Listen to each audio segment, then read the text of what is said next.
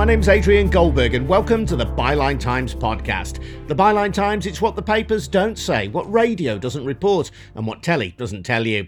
This time, writer and historian James Hawes, who has written a must have book, The Shortest History of England, which I read after devouring his previous tome, The Shortest History of Germany. There are so many fascinating takeaways from his England book the perennial north south divide in Britain, the idea that London and the South East rule through an innate conservative majority. And the subject I most want to talk to him about, what James sees as the inevitable decline of the UK as a political entity, and even the destruction of Britain as we know it. Underlying his analysis is a recognition and perhaps a fear of the growing English nationalism that fueled Brexit and propelled Boris Johnson to Downing Street. Before we get cracking, just a reminder that the Byline Times doesn't have wealthy backers or corporate interests to sustain it. We rely for income on people like you, taking out subscriptions to our brilliant monthly newspaper, the Byline Times. Your subs also help fund Byline TV, this podcast, and our fantastic news breaking website, which is where you'll find details of how to subscribe. Just go to bylinetimes.com. That's bylinetimes.com. And if you have already done so, many thanks. Now, James Hawes on the breakup of Britain and what he regards as the unavoidable demise of the United Kingdom the first thing I think to remember, Adrian, and, and it's one of these things where often the things that we just see every day in our lives we're brought up with, we forget to even question them. And that's just how young the UK is. I mean, it's only 220 years old, and it was founded for one purpose. It was only founded to control Ireland. Now, really, it should have died 100 years ago. And in many ways, the leaving of Ireland was its death sentence because if you have a club which you've created to control one member and that member goes, it immediately throws into question the whole reason for that existing in the first place. And I think historians of the future will see the, the leaving of Ireland as not just the beginning of the death of the British Empire, but as the beginning of the end of the UK as well. Of course, England or the United Kingdom hasn't quite left Ireland because there's a little part in the north of Ireland, which is still part of the United Kingdom. And we'll come to that and its role in the possible destruction of the UK. But for people who haven't read your book, just explain why Ireland in particular then became the cause of the creation of the United Kingdom. For the United Kingdom, of course, came Great Britain, which was another artificial creation only a century earlier. Again, Great Britain itself is no great old time honored state. And mm. that was created off the back of, of, of, an England which was, by the end of the 17th century, essentially a failed state. Now, there's another book being published really recently by a Cambridge academic, which completely backs up this idea that long aftermath of the Reformation and the Civil Wars, you know, we ended up, let's not forget this, we English ended up inviting the Dutch to invade us. Now, if that's not the definition of a failed state, what is? Now, and out of the ruins of this, or the, the chaos of this, the so-called glorious revolution, Great Britain was founded. Now, Ireland was still notionally a separate state under what they call the dynastic union, it had the same king, but it had its own parliament and so forth, unlike Scotland and Wales. That did not work. So by 1798, by the end of the 18th century, Ireland was in a state of complete rebellion hoping for liberation by the French revolutionary forces almost, which almost came to pass. And having crushed this extremely bloody rebellion in 1798, the government of Westminster decided to do what we now call direct rule. They decided the only option was to declare that Ireland was actually now part of the same state, to be governed by London. And they invented a new name for it, the United Kingdom. So this UK whose flags we wave was only invented off the back of our inability to live with a separate island. And when we say that Ireland wasn't working, it wasn't working from a very specifically English, London centric point of view. Yes, it was not allowing itself. The Dublin Parliament, even, even though the Dublin Parliament in the late 18th century was controlled by what's called the Protestant descendancy of landowning Protestants, even that was starting to show signs of wanting to act completely independently from London, so that it was not able to control Ireland by proxy anymore. So they had to go for, say, what we now call direct rule. So the creation of Ireland as an independent state just over 100 years ago now, then, you think unpins the United Kingdom. Why does the UK from that point on have to start unfolding? If you look at what happened in those 10 years before 1922, it's a really extraordinary time in British politics because we have one particular figure, it was Winston Churchill, no less. And I myself was astonished to find this out. Churchill in 1913 said that the UK Parliament, which he, he loved the UK, that if the UK Parliament was to act as a UK Parliament, that is to enact the will of the whole UK, it had to force through Irish Home Rule because that was the will of the UK Parliament, of a majority of MPs. And he actually said in March 1913 that he would force this through even, quote, even if it meant bloodshed on an extended scale. Just think about that for a minute. This is Winston Churchill saying it was the job of the UK Parliament to force through Irish Home Rule, even at gunpoint, by the use of violence, if necessary, against, in other words, against the loyalists of Northern Ireland. Now, that's quite an incredible statement when you think about it from our perspective, but that's Churchill, not me, talking in 1913. And from our perspective, I think what we can see from that is that by failing to act as a genuinely UK parliament, Westminster effectively declared the UK was a busted flush as an idea. And within this story arc as well, you have the difference between North and South, and North and South, not just in an English context, but in a British context. The the South, you say, going back really to Norman times, if we can talk about it in these terms, has had a an inbuilt conservative majority. It's where the landowning, property owning wealth of the country has been concentrated. North of the River Trent has been a different country? It's been a different country. If you look back to the Iron Age, you know, an Iron Age archaeologist, my, my brother was one actually, and he says, you know, you can actually look at uh, just the archaeological plan of a settlement in the Iron Age, and any decent archaeologist will tell you straight away if that's north or south of the Trent, because it's just that geology defines so much of us, particularly obviously until very recently, all the economy was agricultural for tens of thousands of years, ever since the invention of agriculture. So that if you have completely different geology and climate, which you do north of the Trent, different soil and everything, the rocks are 200 million years older in the north, it just changes the whole setup of your society. Of course, that switches around bizarrely in the Industrial Revolution because those same rocks just happen to contain all the minerals you want. And so, w- what fascinatingly happens is that after the Industrial Revolution, is you suddenly have the North is muscled up massively and for the first time in history, really, the North can actually say, as it does in the height of the, of the 19th century, we're actually challenging the domination of the South. That's why you get the Chartists in Manchester. You, you know, you get Joseph Chamberlain in Birmingham trying to really challenge the notion of dominance from the South because that twist of history has suddenly flipped things around so that what were the poorest agricultural soils have now become the richest mineral soils.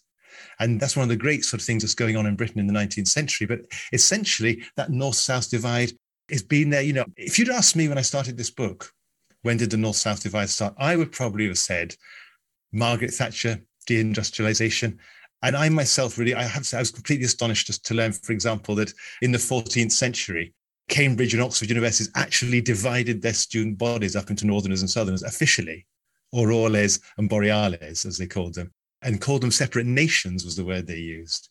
Uh, it's extraordinary how far that goes back. It goes right back to the Venerable Bede, for God's sake, the first Anglo-Saxon historian. He divides the English into those who live what, north of what he calls the Humber, but he means the Trent, um, and those who live south of it. So it remains a, a defining fact of our politics to this day, I think. Once we get to the era of parliamentary politics, you suggest that that north-south difference with an inbuilt conservative majority in the south has been exacerbated by our first past the post system. Yeah, absolutely. I mean, one of the most astonishing things to look at is a map of which parties are ruling England now, and not talking the UK, before and after the Third Reform Act of 1884. Now, before that, like in most of history, who runs the country has been decided by a very small number of elite voters. After 1884, most males over 21 have the vote. And so we have mass democracy for the first time. And straight away, the first election after that, 1885, you see that England basically starts to vote on tribal grounds. And suddenly, the south of England, the, the southern, the southern quadrant of Britain, whatever you want to call it, becomes this tribal fortress, which we call the Tory party. It's not really about politics, it's about tribes. And that has remained the case ever since the Third Reform Act.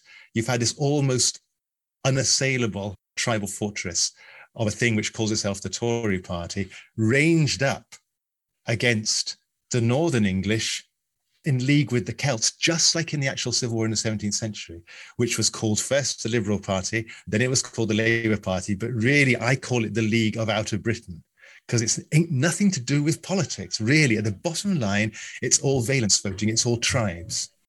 Although you could argue that the tribal voting that you described reflects perhaps a difference in values in the communities of the North relative to the communities of the South and the Southeast.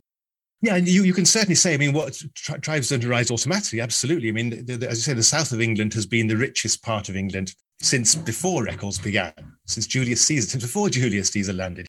So that, yes, over centuries, over millennia, those different form, those different degrees of wealth, those different kinds of economy leads to a whole different way of organizing things, which then becomes a kind of self generating sort of tribal culture, so that people in the north of England rightly or wrongly, regard themselves as more instinctively communitarian, as more open, as more friendly to their neighbors and so forth. Whereas people in the south of England seem to regard themselves as more kind of free market buccaneering sort of people with a tendency to tug the forelock to the local landowner and that sort of thing. So it's a very interesting. And the thing about this is that it's again, it's one of those things you, you don't, it's like not seeing your hand in front of your face. You get any random Englishman, say in a pub in Mallorca, meeting another random Englishman at pub in Mallorca. Within two seconds of meeting, they will put each other down as, as, Southerners and Northerners. That's the first thing they'll do. The next thing they'll do is posh or not.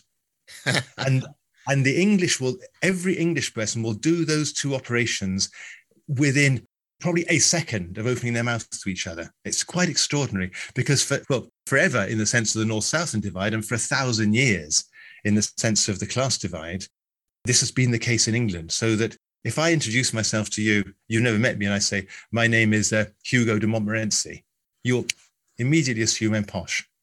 And you'll probably be right, bizarrely, because the strangest fact of all is that there's this massive survey done in 2013, even reported in the Daily Mail, which said that um, if you have a Norman surname, you are statistically still more likely to go to Oxford and more likely to be rich it's quite extraordinary how that's lasted. So we English, never mind the mess of the UK things, we English ourselves are so messed up by this geographical split and by this class structure that's overlaid that for a thousand years that it's no wonder we're in such a political state. And going back to that Norman issue, the Norman conquest of 1066, from then onwards in English history, you have a small elite of people.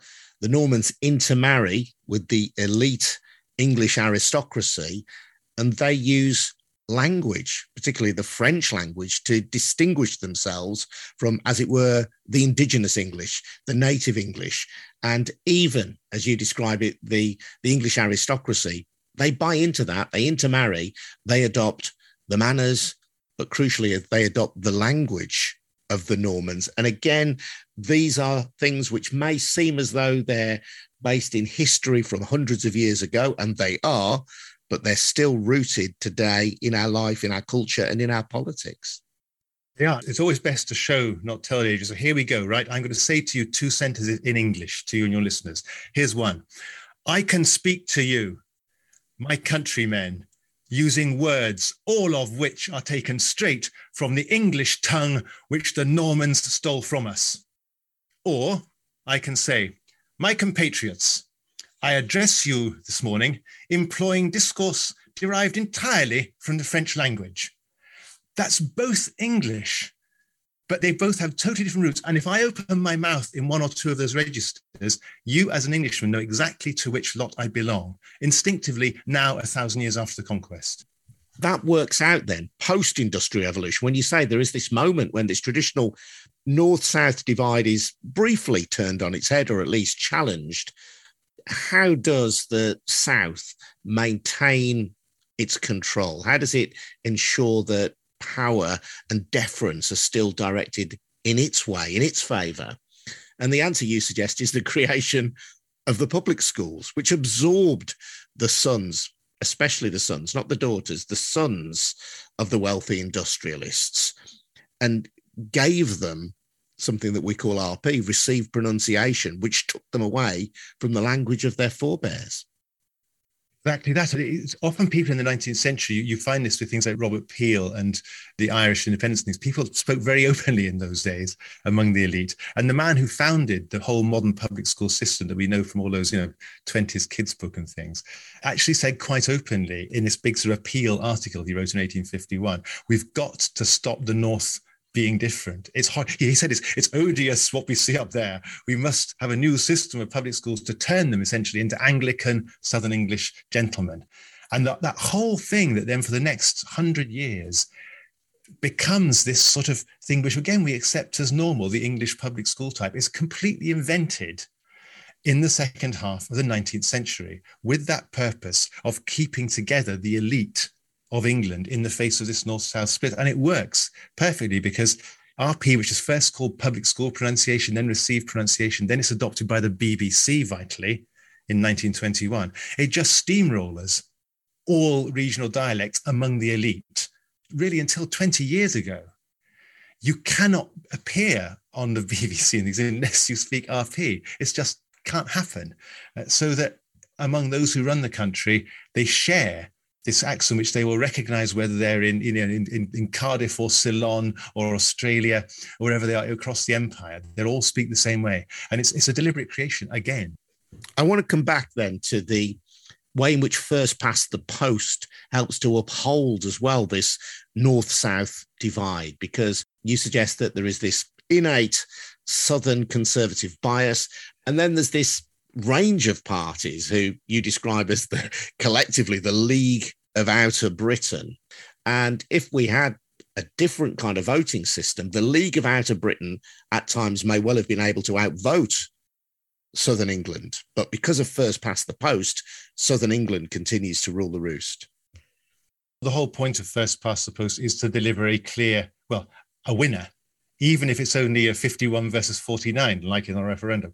And that obviously will exacerbate if there's a small but definite regional bias towards a certain class or a certain way of thinking, then obviously that will be massively exacerbated so that it only takes a few hundred thousand votes to swing 50 seats or whatever it's going to be.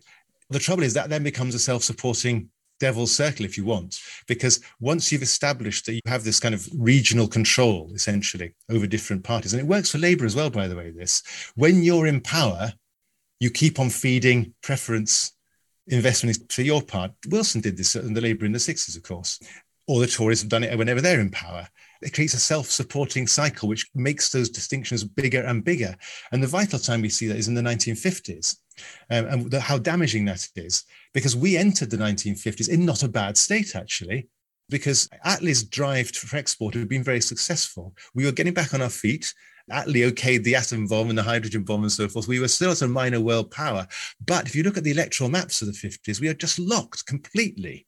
You have the north of England backed by the industrial Scots and Welsh versus the south of England, which is just winning every time. And so that the United Kingdom, through that vital decade, which we entered as the second biggest car maker in the world still and so forth, and by the time it finished, we'd lost that edge to France and Germany, just to take that one example. We'd lost the cutting edge to the Americans completely in aviation, both just concentrated on their core rather than talking about the nation of England as a whole. So you've got the beginning of the end, as you see it, of the United Kingdom with Ireland's independence or the, the majority of Ireland becoming independent in the early 1920s. And you have this other factor at play, which relates to the decade that you're now talking about, the 1950s, Britain emerging from the Second World War as a victorious nation. But it, it seems to be one of those cliches, but true the nation that won the war and lost the peace. You say that post war, the UK was the greatest debtor nation in history, saved by Marshall aid from the United States, but let down by poor governance. Absolutely. Poor governance and delusion. Now, Geoffrey Wheatcroft just published a really interesting book about the shadow of Churchill and how that by the time I was born, 1960, At that stage, we were still spending something like 8 or 9% of our GDP on defense, which we've been doing all through the 50s at a time when Germany was spending literally nothing on defense. So Germany was spending its money on new railways, electric railways, and roads and things. We were spending so much. You know, my father was a Navy officer in the 1950s and said Malta was still full of gigantic British fleets at a time when they were serving no useful purpose except to buttress the kind of fantasy that unfortunately our leading men on both parties had that we were still somehow going to be a world power somehow. And that the trouble with that was that what we had to do, they all realized that what we had to do to stay a world power was ride on America's coattails. It was the only way to do it. Our politicians, right up to Blair, were just snow blinded by this idea of being America's wingman.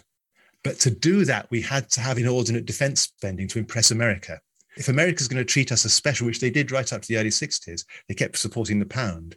We had to show we are worth having as an ally. So we had to spend more money on, on defense, which meant we were more dependent on the Americans. We got into this death spiral there of desperately trying to impress the Americans by spending more than we needed to on defense in order to stay a world power at their discretion. So it's a weird and that whole period, the whole 20 years after the war, is just complete disaster for Britain. Interesting you say that. I mean, that's the key point is we remained a world power, but at someone else's discretion, at the United States' discretion. But of course, ultimately, if you are a world power at somebody else's discretion, you're not really a world power. The world by then had changed. We were financially exhausted, and other countries, but most notably the United States, had developed economically, developed militarily, and simply were stronger than us on the world stage. I think it's important for people to understand that the real background to the whole Brexit thing is all about this. If you look at the people, the drivers of Brexit, people like Dan Hannan and Fox, when they were young men in the early 90s, they were members of that group that John Major himself, a Tory MP, Tory PM rather, called bastards. They wanted to break away from Europe in order to be essentially the 52nd state of a Republican America. That was their dream. That is their dream, frankly. That's what people like Arron Banks really, really want. They want us to be to all intents and purposes, an adjunct of Republican Trump like America. That's why they love Trump so much. That's why they wanted to rip us away from Europe, to go for what they called, in fact, buccaneering capitalism, their fantasy. And that somehow, if we were just America's wingman again, we could be part of Empire 2.0, whatever they call it. So that fantasy is still there. And it's what's led to what is, in my humble opinion, the disaster of Brexit. So the delusion of empire forces Britain down a, a path into which Labour and Conservative subscribe from the, the 1950s onwards. Perhaps in later years, there has been a greater recognition that Britain is no longer an imperial power, and perhaps many people would find it offensive even that Britain would aspire to be one. But you think on the Tory right, that is the driver for Brexit, that Britain can somehow reclaim its imperial status, albeit with the continued permission of the United States, and that by leaving the EU, we are closer to achieving that. Anyone who looks back at the records of the 90s will find that that's the genesis of the Brexit fantasy. And the tragedy of it is, it's just a moth eaten fantasy 30 years old now, because it, it was born at a time when the Soviet Union had just collapsed. And you could say, as a sane person in the early 90s, look, there's no other game in town. American style liberal democracy is now bound to rule the world. China hasn't arisen yet. Russia's on its knees. Who else are you going to follow? So, okay, fine. Our national destiny is to follow the Americans into this brave new world of, you know, George W. Bush and, and free market buccaneering. It wasn't insane then, although it was, you know, deluded even then to think the Americans would care about us that much. But now it's just completely mad to detach yourself from the world's greatest free trade bloc, with China overtaking America, America in a virtual state of civil war. The notion that America is unchallenged hegemon of the world now is just bananas. And for us to willingly put all our national future on this one bet that the Americans will somehow treat us as a special case, which they're patently not doing in trade negotiations, is just completely bananas. In terms of the unstitching of the UK, is devolution a significant part? Is that the point at which the UK, in practical terms, starts to fall apart? It is, and it's been happening for far longer than we think. We go right back, you know, Keir Hardie, founder of the Labour Party, on his personal manifesto, Home Rule for Scotland was part of it right from the start, back in the 1870s. We often forget that in 1912, there was actually a Home Rule for Scotland bill going through Parliament. It just got lost like so much else in the chaos of World War One. And the devolution, particularly as expressed by Blair's 1997 referendums in Scotland and Wales, it's kind of the last holding attempt because that's what when I talk about the League of Outer Britain, that's always been the strange thing about it. It's essentially a league of the Northern English, the industrial Celts and the Scots. But to hold that league together, you've got to do this really strange mental kind of jiggery pokery where you're saying, okay, we can simultaneously satisfy the nationalists and hold the UK together. And it's always been really creaky, frankly. And Blair thought that's why, particularly, he wanted referendums. He thought that if he could nail it down with a referendum, not just Parliament saying that that would put the SNP to bed. It just didn't work, obviously, because in fact, what happened, of course, 18 years later is the SNP just destroyed Labour in Scotland. And that really is the death knell the League of Outer Britain then starts to fall apart, doesn't it? Because once you have a strong nationalist party in Scotland, perhaps the growth of nationalism in Wales as well over time, then Labour's support as a national party of the United Kingdom disappears, doesn't it? It's like like Labour once this thing starts to change, once this dynamic is in play, Labour, in a sense, has been the architect of its own downfall. Yeah, it was a downfall which was built in a sense from the start because the great question of what is the UK in the age of democracy was never really answered honestly by people. It almost was under that liberal regime before the First World War. Because what, again, at the risk of boring of death, I'm quoting to quote Churchill, what Churchill wanted was a totally devolved UK. He wanted representatives from Dublin, Cardiff, and Edinburgh, and from Yorkshire, Lancashire, and the Midlands to be sent to London to what he called an imperial parliament which would exist kind of side by side with the English Parliament, and each country would have its own parliament. In other words, Churchill believed that the only way to hold the UK apart was to have a genuine, full-on devolution. Home rule for all was the actually the official policy of the Liberal Party, of which Churchill was then a leading light. And it means, if you try to transpose it to now, it means, although it's it would be much more difficult for any, any league now, Ireland's already gone its own way a genuinely free alliance, a progressive alliance, whatever you want to call it, so that's what some people are calling it now, of anti Tory forces from the north of England, from Scotland and Wales, but not within the UK, saying, no, this is a genuinely free league. We believe that in some way, and I, and I believe this actually, that we on this island, and even on these islands, in some way we are linked by history and culture, language, and so forth, that if there's a genuinely free alliance between genuinely sovereign peoples, the British Isles, the Anglo Celtic archipelago, whatever you want to call it, could actually work as a kind of zone. It could have done in 1912. In 1912, every Irish historian agrees with this. The Irish would have been happy with kind of Devo Max. They did not want to break away from us in a violent revolution in 1912 we could have had a British Isles hanging together, but we failed because we failed to act as, you know, it was still too dominated by the English. The Parliament in Westminster would not, in the last analysis, act genuinely as a UK Parliament. You see, what happens in British politics is this whenever that South of England bloc finds itself outvoted by the outer UK, it turns really radically violent straight away. In 1912 to 13, the Tories were openly backing violent secession of the north of Ireland, for example, quite openly. The degree of hatred to Harold Wilson, for example, in the 70s was extremely violent. That's why you get that kind of dreaded tooth and claw under Thatcher. Let's stuff the North once and for all in the miners' strike, which was what, really what was going on, out of vengeance for that. And that's what you got again in the Blair years. Because let's not forget, Tony Blair never ever took the southeast of England the Tories always had a majority in the southeast, and so that that corner of England, which feels itself outvoted by the UK, ends up hating the UK, frankly, and it wants to bust it up itself. And if it doesn't get its own way, it will tear it apart. In the end, it's the internal problems of England that make the UK impossible. And people would say that that is perhaps embodied then in the government of Boris Johnson. Well, what the Conservative Party did under Johnson is essentially they finally embraced their destiny, which was to become the party of English nationalism, based in the South, but trying strongly to appeal to the North, which they did in the late 19th century as well, let's not forget.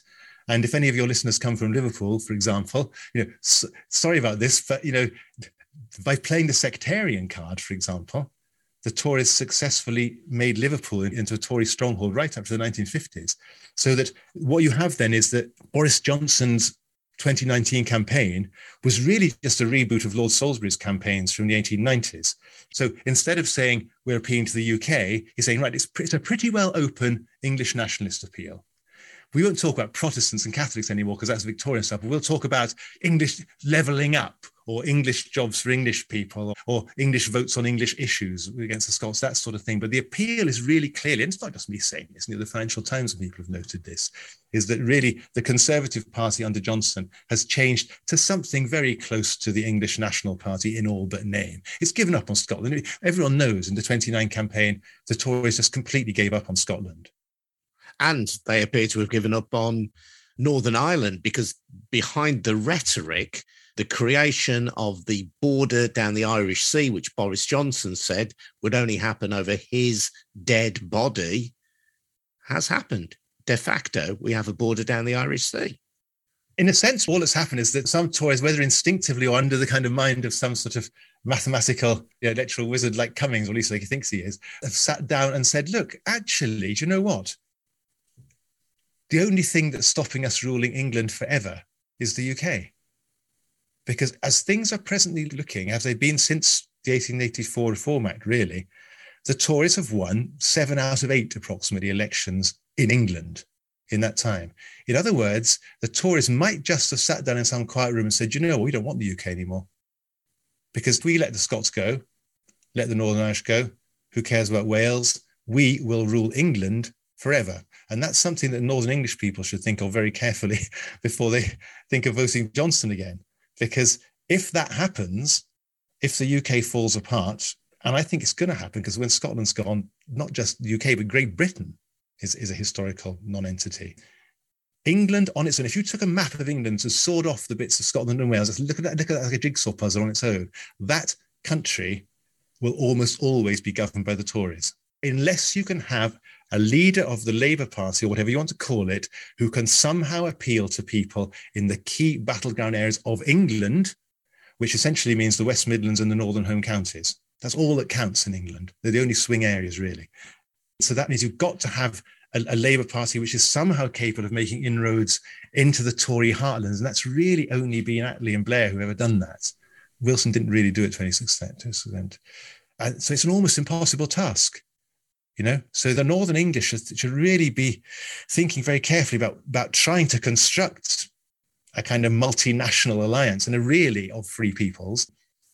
And the, because the issue was always the northern english always provided by far the most votes and foot soldiers and mps in those alliances which we call the labour party the liberal party. But when it came to it they weren't quite prepared to act like that.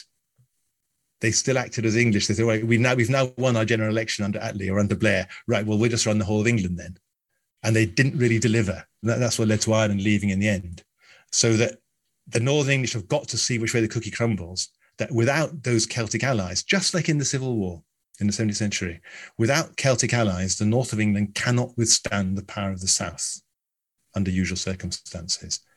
So they've got to create this alliance somehow, or else the whole of English politics is, is got to go through some melting pot experience. And history is not good on that, you know because the last time England was a separate country, in other words, before the union with Scotland, we were basically a failed state who's had to ask the Dutch to invade to sort us out, to stop us having another civil war. So I really do have grave, grave doubts about the stability of England as a separate country if it ever came to that.